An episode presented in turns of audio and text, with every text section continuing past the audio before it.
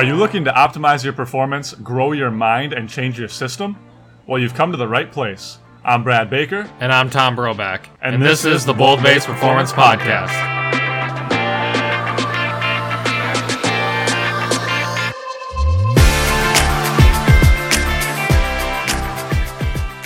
Hello, friends. Welcome to the show.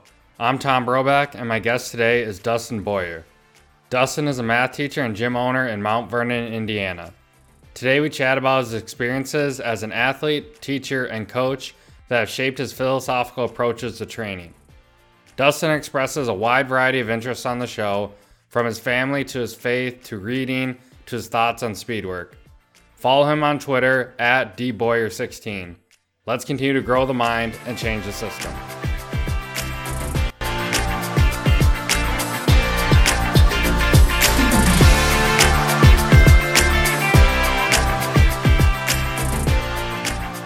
All right, like like most of my guests, I, I find people through Twitter, um, whether they're a strength coach, a speed coach, a gym owner, a teacher, physical therapist, whoever it might be. A lot of it is found through social media. How did you get started on Twitter, and how did you and how's that experience been for you? Uh, what I found with Twitter is that's where I can find basically the best coaches out there that are sharing their knowledge.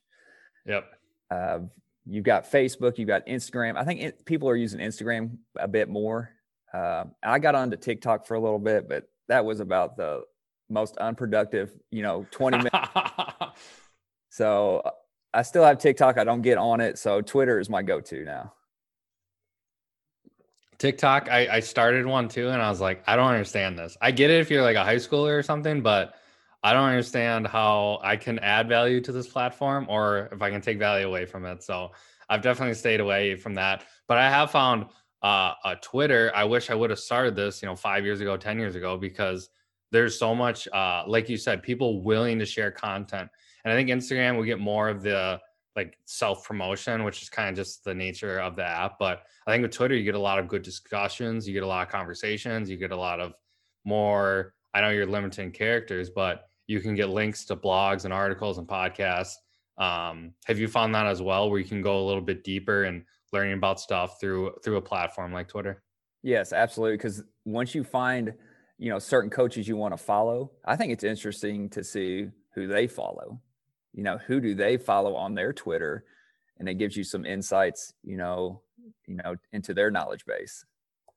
Absolutely. And then you just kind of go down these rabbit holes of like, oh, like I, I learned from him and he learned from you know him and he he uh you know interned under her and and she is related to this person and and you can spend a lot of time on it. Uh but what first got you interested just overall in, in training, whether it's speed training, strength training, uh, you know, sport training, anything like that. Where did that that passion uh, develop from?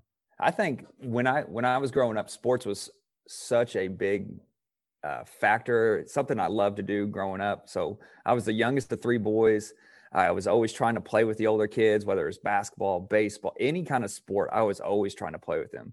So I I loved sports growing up, and I played uh, everything that I could. And I finally eventually went into football, uh, basketball, and then baseball, which then transitioned. You know, my last year, my senior year of high school, went from baseball. We went to track. So uh, I love I love that part, and I was fortunate to be. Uh, I had some athletic abilities. I could jump really well. That was one thing that, I, you know, in I, I remember eighth grade, I could grab rim. By freshman year, I could dunk a basketball. So I, I had some abilities of jumping and running. You know that I, you know, I, I were God given that you know I wanted to develop further, and you know I was able enough, fortunate enough to go play college football, and and then you know, I had three strength coaches there. So I definitely started off when I was little, though, you know, playing with the older kids.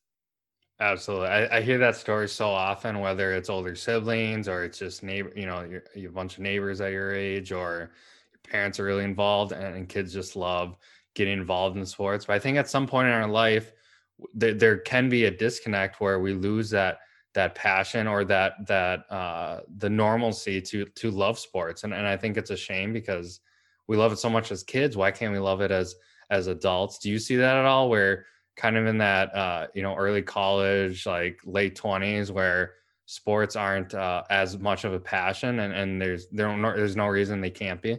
Well uh, in my experience when i went to college that that was the the hardest thing was going from like three sports down to one. So mm-hmm. you, basically all your eggs in this one basket.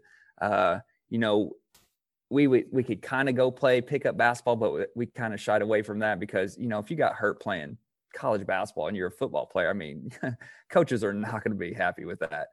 Um, and in in football it's it's year round. So you're doing that sport year round whether you play in the fall your whole winter is based on strength and conditioning your summer is based on it. So it is it is a full year uh, based towards basically what 10 games in the fall? Right it, it's it's also hard too that uh that just that feeling of of restraint where it's like okay I, I can only do football now versus in high school it's like well it's fall like i like football more and, and winter i like basketball more and, and spring like i want to go you know you get that variety. And it's a shame because i think that even that uh you know multi-sport approach which has been talked at ad nauseum recently but i think to to a good point is uh, i think there is benefit to playing pickup basketball. I think there's benefit to you know working on your baseball swing and some of that stuff transferring over to to other sports. And uh and i get the, get the injury aspect and especially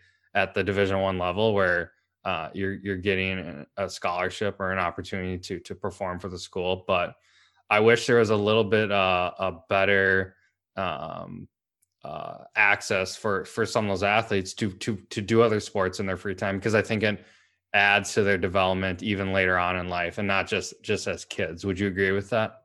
Yeah, I, th- I think uh, especially with what I'm seeing now in the in the training in, in sports, you know, it's it's very similar to, you know, becoming almost more track like, you know, in the off season. So these guys are getting different stimuluses. If you look, let's go Alabama. You got one of the premier football teams every single year, and they are. If you look at what uh, I think his name is Matt Rhea is doing down at Alabama, mm-hmm.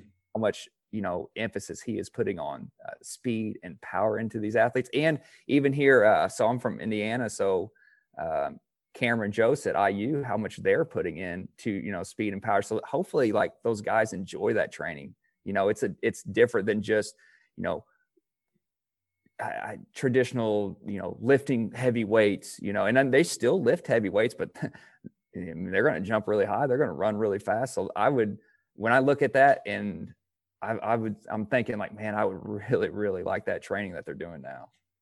Well, that's the biggest reason I keep saying this probably on every podcast. Why I love the you know track football consortium community, the Feed the Cats movement, the sprint based football, you know, time sprints.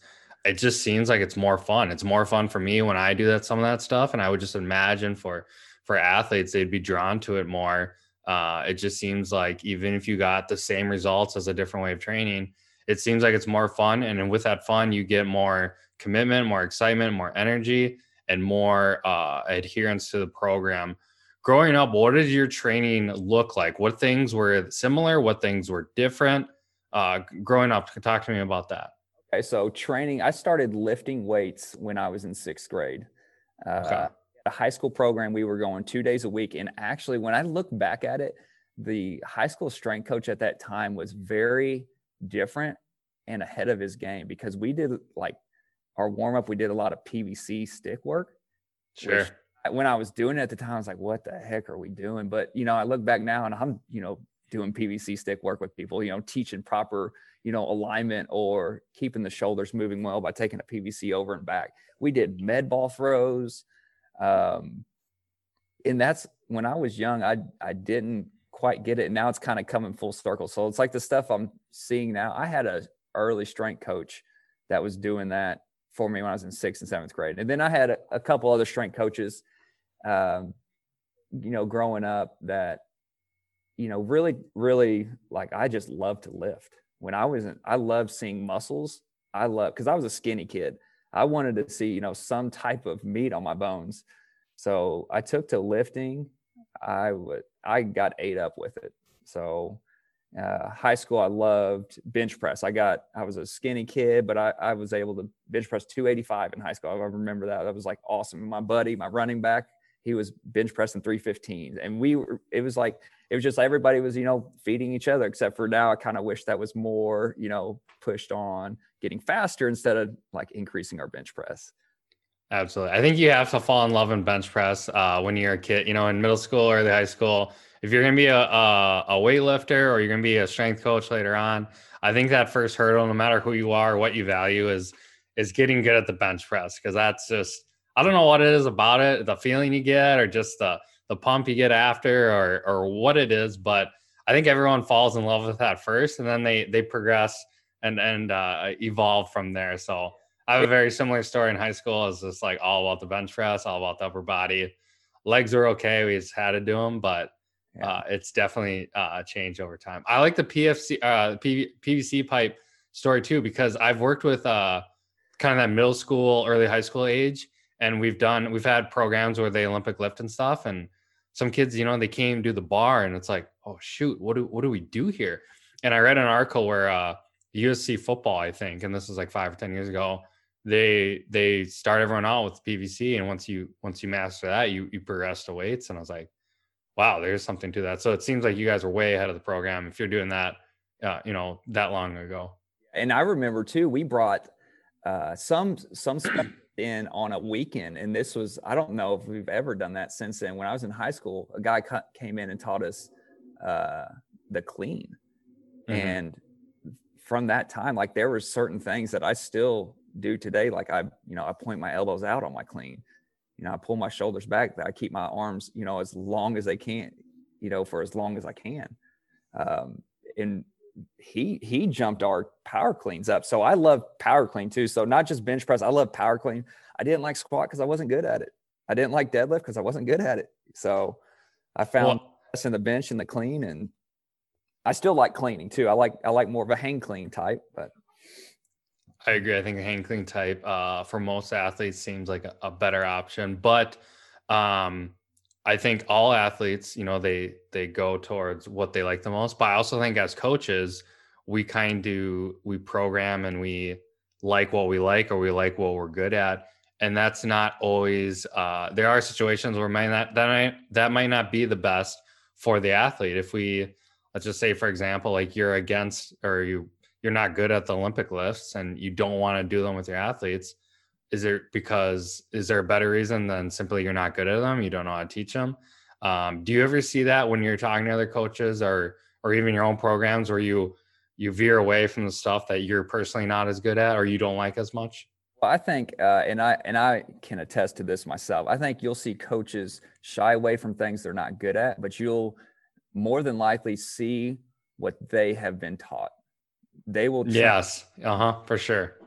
I'll give you a specific example. So when I was a wide receiver in college, when I came back to teaching and coaching, I started coaching football and I coached uh, the receivers. And I was doing the same drills with the same demeanor, the same tone as the coach that I had in college. And uh, one of my buddies, you know, we we were talking about, and he was coaching in Kentucky, and I was coaching in Indiana. And he said his head coach looked at him one day when he was doing one of those drills. He goes, he's like, is that going to make these kids better? You know, and that, like, when he told me that, I was like, just because I did it in college or just because I did it in high school, does that mean it's the right approach? So I think coaches will get, mm, obviously, they'll shy away from things they don't know. So it's hard to teach something if you're not good at it yourself. Right. Is you're going to teach what you're comfortable with, which if you've experienced four or five years of something, that's your comfort zone. So you'll keep going back to that comfort zone. So that's what I'll see with coaches. They'll, they'll teach and coach and do what they're comfortable with or what they've been exposed to. Right. And usually that leads to uh, you know stagnation or complacency or ineffectiveness, but it also can be when you are around a good coach, you are in a good program, you are surrounded by the bright minds, and you continue that on. It can be a plus for you later on as a coach, and I think we see that a lot when when uh, coaches from different programs, you know, leave and start on their own. They were they were mentored so so well, and uh, they can, kind of continue that because they have a great knowledge base. And I think in strength and conditioning, we see this a ton with uh, with all the internship programs out there, with whether it's you know Eric Cressey or Mike Boyle, and these these guys go on, they're working in major leagues and they're working professional athletes, and I think it's because they had such a great mentor and they those defaults are at such a high level. Did you ever have uh, kind of like a mentor to you, whether it was uh, on the sports side or the strength and conditioning side? Yeah. So when I was in in high school, I had a my strength coach, which is my offensive coordinator. I love the guy. I just wanted to be around him. So you yep. get people like that, you're just like, I just want to be around them and just you know get as much experience with them as I can. In college, I had three different strength coaches, and all three were so different. I've and I took from the first one, I took from the second one, I took from the third. All three were so different, but I learned you know so much from each one of them you know, and it's it's easy to go back and say, "Ooh, I would have done this different," you know, whatever. They were all my receiver coach. You know, I learned so much from him, and I had him for four years, and then my last year there, I had a new receiver coach. Like, I, I basically try to take what I can from everybody I've been around. You know, forget whatever you think is bad. You know, don't don't dwell on that. Take what take what you can from each person that you've been around it's amazing how critical we can be of uh, other people. You know, 10 years ago, they were doing this philosophy or this method.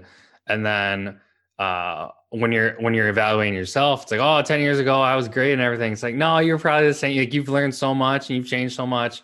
It's the same thing. So it's really easy to be critical of other people's uh, uh, uh you know, gr- you know, change or growth or, or development. And one and, 10 years ago when I was coaching receivers, like that, I just, I, when I think about, it, I'm like, what's really important? Well, you got to run block. Is it so important that you, you know, practice that for 80% of the time? Probably not. So I, yeah, for sure. I, when I look back, I'm like, I can't believe I did some of the stuff I did. So from a, an athletic development standpoint, what things like what, you know, perform key performance indicators did you value when you were in high school, college, uh, you know, post college? And what are what are KPIs that you value now? Are they the same? Are they different? Uh, let's go from there. Okay, so in in in my brain when I was young, I, I valued the bench press. I love those numbers, but you know another number. So I don't necessarily value that as much now. Um, I do value the vertical jump. Uh, I have uh, a just jump mat, which is I think there's better tools out there, but that thing is so quick. I can get somebody's jump, you know, right away with a just jump mat and see. Right. I've been testing myself, uh, seeing the progress I make with my training I'm doing right now. So vertical jump, I think speed, I didn't do enough of, uh, and I think that is a huge, huge KPI right now. Whether you're probably most people are into max velocity, but I think acceleration too. And uh, the other thing I like is, you know, can you do? Can you pull yourself up to a bar? Can you do pull ups? Can you do push ups? Can you? There's some deadlift numbers that I'm playing with. And when I look back at my training, I jumped really well when I was hex bar and about uh, here's a here's a special stat because I'm a math guy 2.4 times body weight.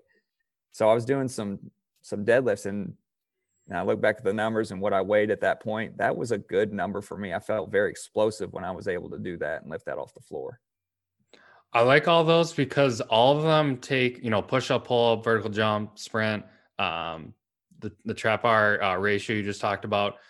Those all are relative to your body weight. So that's a better expression to me because we're, we're comparing, I think it's a better comparison of apples to apples when you have athletes of different sizes, different capabilities, different ages.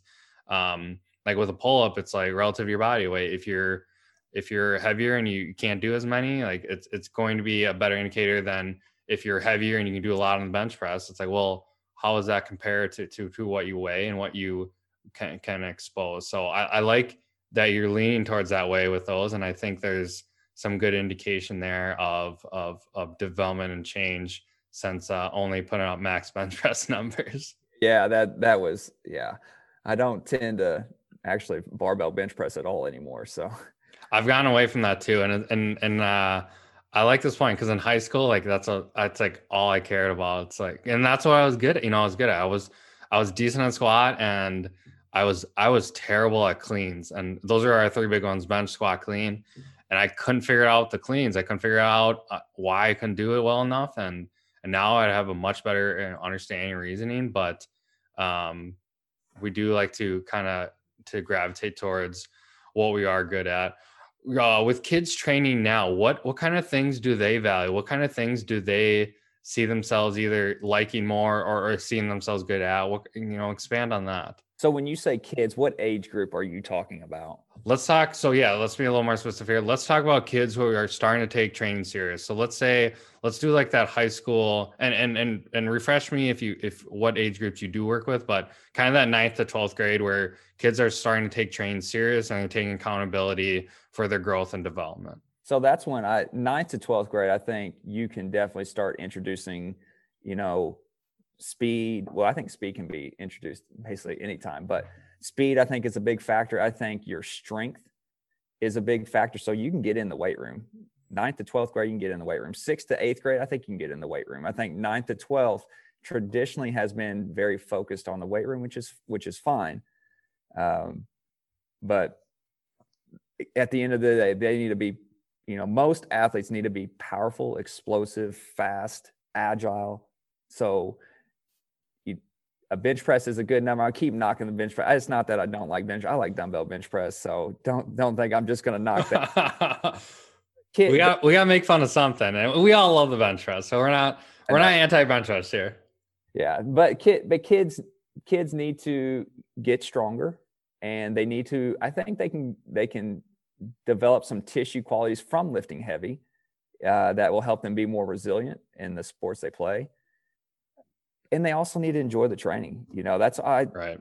If if you don't enjoy your training, if, if it's you know so bad that you hate it, your your output's going to be down. It's like if kids come to my classroom and they walk in like, oh crap, what's he going to yell at me, you know, today for? I mean, they have no mindset to grow. So kids need to enjoy the training. Um, coaches need to listen to them, and that's that's a big key thing for me is is to listen. You know, listen to my athletes, listen to the kids I teach, and that they don't even have to say anything you can mm-hmm. you can read so much listen so much just walking them coming walk into the classroom walk into the weight room you can tell right then you know what kind of mood most kids don't hide it absolutely it's so funny the weight room is just a place and if a typical weight room had you know a, a 60 yard track and it had an area for plyos and had an area for kind of like prehab injury prevention and then had area for strength and development, then that's what we would associate with the weight room. But a typical weight room is, is typically just strength development, and those other things are something you do during track. You know, so it's funny that the weight room is associated with certain things, but it, it's what you do in there that matters, and not necessarily what it has been done in the past. And and there's so many different avenues towards, and this is why I've learned the most in the last six months is there's so many different ways to build strength. It doesn't have to be with a barbell. It doesn't even have to necessarily be with weights. And and I know to some people that might sound uh, new It might sound, you know, of course we know that, but I think I've really started to learn that you can get strong through sprinting. You can get strong through plyometrics. You can get strong through uh, different avenues than uh, loading up a barbell. Would you agree with that? Absolutely. I mean, go you think a kid's strong upper body, go have him hold a pull up for 60 seconds. Can he hold his chin mm-hmm. above the bar without touching the bar for 60 seconds? Can he hold a handstand on the wall, you know, for 60 seconds? You you do some of these things that you don't think are very important, and you'll be able to tell who's strong, you know, relative to their body weight. So yeah, there's some other indicators. I think gymnastics is definitely an area that I have have uh, learned a lot from, especially after college, and if you look at our gym, uh, the gym that I run now with my wife, you, you'll know that gymnastics rings are a big thing. I love. I think they're a very versatile tool. Uh, I use them with my kids at home. I use them with middle school, high school. I use them with adults. I use the rings with everybody. Are those, and if they're not, give me some examples of like easy ways that coaches can implement gymnastic style uh, exercises or training into their programs, regardless of what kind of athlete they're working with well, number one, I think I, people do have TRX rows. I love gymnastics rings rows. So you just set the rings. Uh, basically, if you had a kid standing uh, tall and they put their forearms uh, parallel to the ground, the bottom of the ring should be right where at their hand level. So that's okay. Yep. Ring. And then you set them basically their feet are right underneath the rings and they lean back and they keep a straight body line. Can they pull themselves to the rings? Okay, good. You do that. Walk your feet forward. There's your progression. They can't do that. Walk your feet back. You start getting good at, at ring rows, you put their feet up on a plyo box and it's a completely horizontal row. You can do, uh, so I've started studying a lot more um, Cal Dietz's triphasic training and looking more at, you know, eccentric, is- isometric, concentric work. So when I went through some gymnastics programs, you know, just holding my body above the rings, just holding that position, okay, and it's an isometric, that stuff gets hard. Or doing a slow dip on the rings down for 10 seconds and then exploding back up, that stuff is hard. Um, those are my biggest one are ring rows. So I love using rings. Um, I think dips are, I, I sway back and forth whether I like dips, you know, or not, but um, I'll occasionally do ring dips. So right, and there's a time and place, and maybe you know, small dose of those. You know, it doesn't have to be oh, we can never do these. It's like you know, but maybe if we're doing them three times a week, maybe that's too much. Maybe you know, people are having that anterior shoulder pain. It's like okay, maybe like we should reevaluate what's going on in our program. I do agree the ring rows are are challenging because I, I know this from experience. Growing up, we'd watch the Olympics, and whenever the gymnastics around, we'd see all the cool stuff they do, and then we'd go out to the playground and we'd go on. They had like ring the rings there, and we'd try to do just like a simple like pull, like you know, pull yourself all the way up, and it was a struggle. And it's like, holy cow, this is a different kind of strength, and and then we didn't know at the time, you know, like you know, relative strength, but uh, we we it's like this is really hard. Like those those people must be really strong to do the you know flips and turns and all that stuff. So I agree with you. I think uh those ring rows have a time place and they can really help regardless of the age too you know kids can do it uh, high schooler collegiate and even some adults too. Yeah and then like you get a collegiate level just start adding weight. You can do a horizontal right. row you know with your feet up on a box add weight. And that's the other thing i learned from the gymnastics is these gymnastics people you watch them on the rings they are jacked. They have the biggest biceps you will see and that's what coach sommer says uh, the straight arm strength that they do, like like iron cross. So when your arms are completely out to the side and you're just holding that, your biceps are are going crazy and you're just holding a straight arm position when we think just doing a bicep curl is going to blow our biceps up more, you know.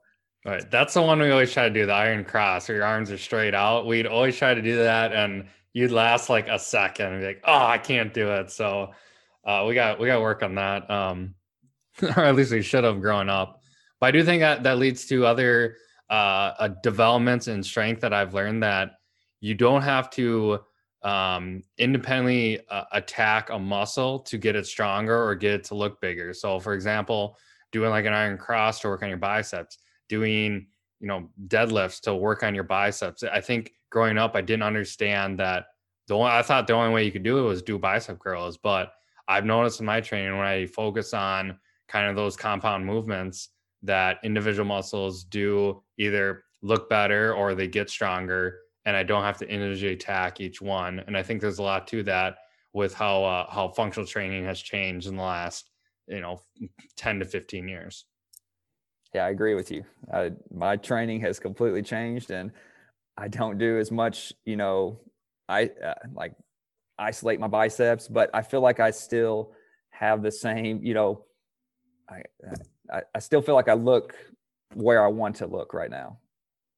And I, it to be, it doesn't have to be focused, you know, like I'm only going to hit my shoulders and, and back this day, my bicep and triceps this day. So yeah, the functional training you mentioned, I, I I'm definitely a, I definitely like and firm believer of, and Mike Boyle is one of the first, you know, functional training for sports books that I, that I picked up and read and really, really like. And, and and you and from it it's cool because you start to see where did mike boyle come you know where did he study he it sounds like he studied some uh verstegen mark verstegen. So i started studying verstegen uh and then you look at exo i mean there's it's so many it's cool when you look at like the journey you know as you transition in in your in your thoughts and your you know beliefs about training and seeing where other people where did they learn from? You know where did they go? And, and kind of tying back to twitter i mean that's that's where I, you know, look at what people post on Twitter and who they follow and try to figure out, you know, how did they develop their belief system? Do you think that helps develop your belief system and the why behind why you do certain things instead of just copy paste? Yes. And and I do, you know, I do try copy and paste, but when I do that, it's usually to myself. You know, Right. if, if somebody posts a, a training program like, mm, that looks cool, I'm going to try it, you know, and it's going to be usually, you know, right on. I'm to try to do exactly what they say. And like I'm doing right now, triphasic training. So in his book, he's got workouts. I'm trying the workouts. So that's uh, I will do that, and then you got to figure out how does this fit in your philosophy? How does this fit in your beliefs and every all the other experiences that you've had leading up to that point? Another thing that has changed in training in the last, uh, you know, however many years is the emphasis on what we call a bold base, the pillars of performance, whether it's nutrition, mindset, breathing, recovery. Those are all things that have been elevated in value and not just the exercise, you know, the strength training, the, the weightlifting, speed training, you know, et cetera. Uh, let's, let, we can, we talked about breathing off air a little bit. Let's dive into that now what kind of things have you found value from in focusing on your breathing both for yourself and with the, the athletes and clients that you work with uh, and and what, what benefits have you seen from that So what I used to take for granted that every you know everybody breathes. You know, if you're alive and walking, right breathing, does that mean you're breathing optimally? Probably not. I see eighth graders every single day. They come in and you can you can sit them sit there and watch them. You know, are they chest breathers? Are they belly breathers? And I will teach every student that comes into my classroom, you know, how to properly breathe. You know, using your nose as your breather instead of your mouth. All the athletes that I work with and adults that I work with, we will work on breathing. We, we will teach, and and I I there's some people out there that say you know you shouldn't say belly breathing. You know, there it's it's a lot more than just you know breathing into your belly. Okay, but for me, it's the easiest thing to teach. right So they grab when I tell them, you know, your belly should expand out, you know, out on your inhale. They they get that. I don't have to go through, you know, super uh talking about external rotation of your ribs or anything like that. You know, they just need what they need the basics. They need to understand it and, you know, they need to be able to apply it. So I, I did get my RPR uh level 1 cert back in March when everything started to shut down and you know that was one of their you know fundamental beliefs is proper breathing right so i, I i'm a firm believer in uh that people are just because you're you're walking and moving around does not necessarily mean you're breathing properly. So it's okay to go back and teach you know breathing through the nose. Right. And I And w- s- i yeah. will some some time stuff you know like five seconds on five seconds off you know five seconds with three second holds all that kind of stuff. So i yeah i am huge on on breathing. It's very similar to strength training where if you're not progressively overloading over time, like you're not going to get stronger. You're going to you're going to, you know, plateau at some point and with your breathing, if you're always breathing through your mouth all the time, you're going to have a plateau in athletic performance or, in development or wha- whatever your goals are. And I think the the more people understand that that it's it's that low hanging fruit, but it's also it might be the limiting factor between you staying healthy or uh, you know, making varsity or getting a scholarship is because your your your diet's out of whack and you're not breathing right and you're not getting enough sleep and you're trying really hard in the weight room and, and at your sport, but you're not taking care of some of those bigger components. Going back to RPR, how often do you use it? What success have you seen with it? What the what's kind of the feedback you've gotten from it from people? So I use RPR with all the clients that I work with, so athletes and adults. We uh, and I'll tell you, like when athletes or adults come into to work out and train with me, we will start working their feet. So usually I have some type of stimulus on the ground, lacrosse ball. I've actually started using wooden dowels, and I I like those. Just anything I can do. They take their shoes off and they start working the bottoms of the feet. And when session starts, so the first thing we'll do is we'll do some type of belly breathing. We'll do we'll do five breaths standing up. We'll do five breaths sitting down, laying down, whatever we're gonna breathe, and then we'll go through RPR, which for I guess most of your listeners have probably heard of RPR, Right. but some of this stuff I've seen. Okay, if if a lady lays down and she does a active straight leg raise and then her hamstring is like way back there. Okay, I'm not going to get a huge change from her.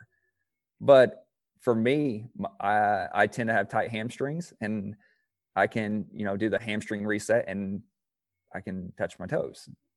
I actually just uh I had a father ask me, he goes, I my, my son's really stiff. Can you, you know, work with him? And I was like, okay. And I've actually already had meshed, uh, had a session with him before and he's like, my hamstrings are tight. And I was like, okay, let me see. So he's laid on his back. He did an active straight leg raise. Whether that's the best way to t- test it or not, I'm not, I'm not going down that route, but I did the RP, some breathing with him. We did the uh, level one on RPR and I did the hamstrings with him. And then he laid back down as, you know, got quite a bit better range of motion. He was like, what in the world? I was like, you know, it's, it, it, it is. I mean, it's not, and they say it too. It's not a hundred percent. And I think I don't know which one says it. If Corfus says it, or they say, you know, if you're a nine and a half out of ten on, you know, hamstring mobility, gaining a half on it is not a big deal. But if you're a three out of ten, right? No, and then I take you to a six. That you know, that's a big change right there. Right, especially when we're talking about injury prevention or reducing injuries or just subjectively feeling better when a when an athlete or client tells you hey uh, you know i feel better after i do this and it only took two minutes like why would you not try to incorporate that why would you not try to do more of that why would you not try to learn more and, and try to help people in that way and something that's uh, you know once you learn how to how to use it or, or how to teach it it's really impactful on people and i found that too with uh, people i've talked to people i've worked with that it, it, it makes a big difference and, and you feel better Right. And that's, and you know, if you feel better, you're going to perform better. Right. That's a big thing. The other specific examples, I was training with some small groups this summer and an athlete came in and I was checking out his breathing. He's like, man, I, I can't breathe. I can't breathe deep. He's like, it's all in my chest. And I was watching, I was like, you're right. Okay. So self-awareness is good. You're not breathing well. Let's do the diaphragm. And I had everybody else step back and he did his diaphragm. He scrubbed down his sternum, down the bottom edge of the ribs and back up and then started breathing and he, he was able to you know take some good belly breaths after that which that to me with the kids around it they they were like what in the world and i was like yeah this this this stuff is good it's and i i i, I like it whether i go to level two in the specialty course i'm not sure yet uh, but i definitely have implemented uh, what i've learned from that course that brings me to my next point is there's so much information out there right now whether it's books podcasts, courses, uh, YouTube videos, social media.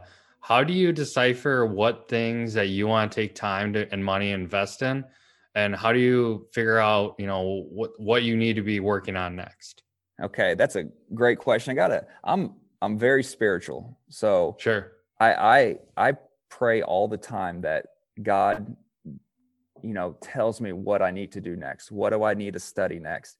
And I feel like he has just you know along since i've grown up he has just put like certain people in my life at certain mm-hmm. times to change my course or you know keep going to where he wants me to go so that right now i'm just trying to listen you know right to what to what you know when i pray or when i wake up or when i have dreams you know what what does it mean what does it all mean so currently i am finishing up the speedworks co- course which i just followed up with the track football consortium uh, Speedworks course has been incredible. Uh, Jonas over there in England has been, and the whole team over there. Their their content is good. The guests they have are awesome, uh, and I can tell when it's good because, and I I put this in one of my reviews. It's like when I go home, I have to tell myself, hey, turn the brain off right now. Stop worrying. yeah. Stop worrying about binary video analysis. Be dad right now and that and that right. it's hard because like one of the things I, I want to be about is, is about my family so you know trying to balance the the passion for learning but then when i get home you know being with my family being with my kids um, and if, if i'm not you know what's good is my wife will say hey hey we're here you know put your phone down you know be with us which is good because she'll she'll uh she'll keep me honest. She'll she'll tell me too. So she's not afraid to you know to tell me, hey, put that crap down, be with us right now, which is a good thing. And I I need that reminder. Yeah, you got to have that balance in life, and and I'm the same way. Where and it's hard when you're in uh, in health and fitness because it's it's around you all the time. Like if you're a nutritionist, like there's always food around. If you're uh, you know speed coach or sprint coach, personal trainer, whatever you want to call it, um, there's always people like moving around you or you can like move yourself and if you're just standing there and you do some calf raises it's like oh like uh, you know how would i change this how do i program that you know and it's really easy to to get lost and uh and not be present. So I'm glad that you have kind of that construct around you, that family atmosphere to keep you uh, to, to uh, grounded and, and, and present too, because it, it doesn't matter how much you learn if you if you can't take time to enjoy the things in life that that that mean the most to you, um, and you're just not stuck in a book all day. So I have the same problems. It's really hard to turn the brain off, especially after a, a stimulating conversation, or uh, you, you, learn something new and you're trying to figure out like, oh, how would I how would I change this? How would I you know implement that? Things like that. But I think I think that's a good point. No, no. So with with uh with your approach, do, do you feel like you uh you know based on your faith, do you get more trust in the decisions that you make, or is it more like you're looking for uh, like I don't want to say like looking for a sign, but you're looking for something to to indicate like, hey, like this is a direction I need to go, or yeah. combination. Yeah, it's a com- combination. I I definitely look for signs like anything that I can say like, ooh, that that's definitely my next direction. Um, and and when I look back, like when I really study like my journey back, like there was definitely key markers. Like God put that person in my life, you know, because I when I first went into college, I did not go in to be be a teacher. I actually went into meteorology. I loved studying, you know, weather patterns and every, everything like that.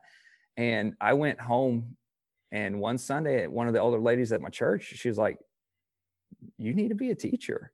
Like, just boldly told me that. And that changed the course. You know, I, I was like, I really thought about it. She's right. And I, I mean, I changed my major and I went into teaching. And I will tell you this, uh, you know, when I did that and I went to the teaching program at, at Western Kentucky, the teachers there were incredible. The some of the best teachers I have ever had were at that university. And for some reason, like I was meant to go through their program. There's a teacher down there. I and I I have to say this.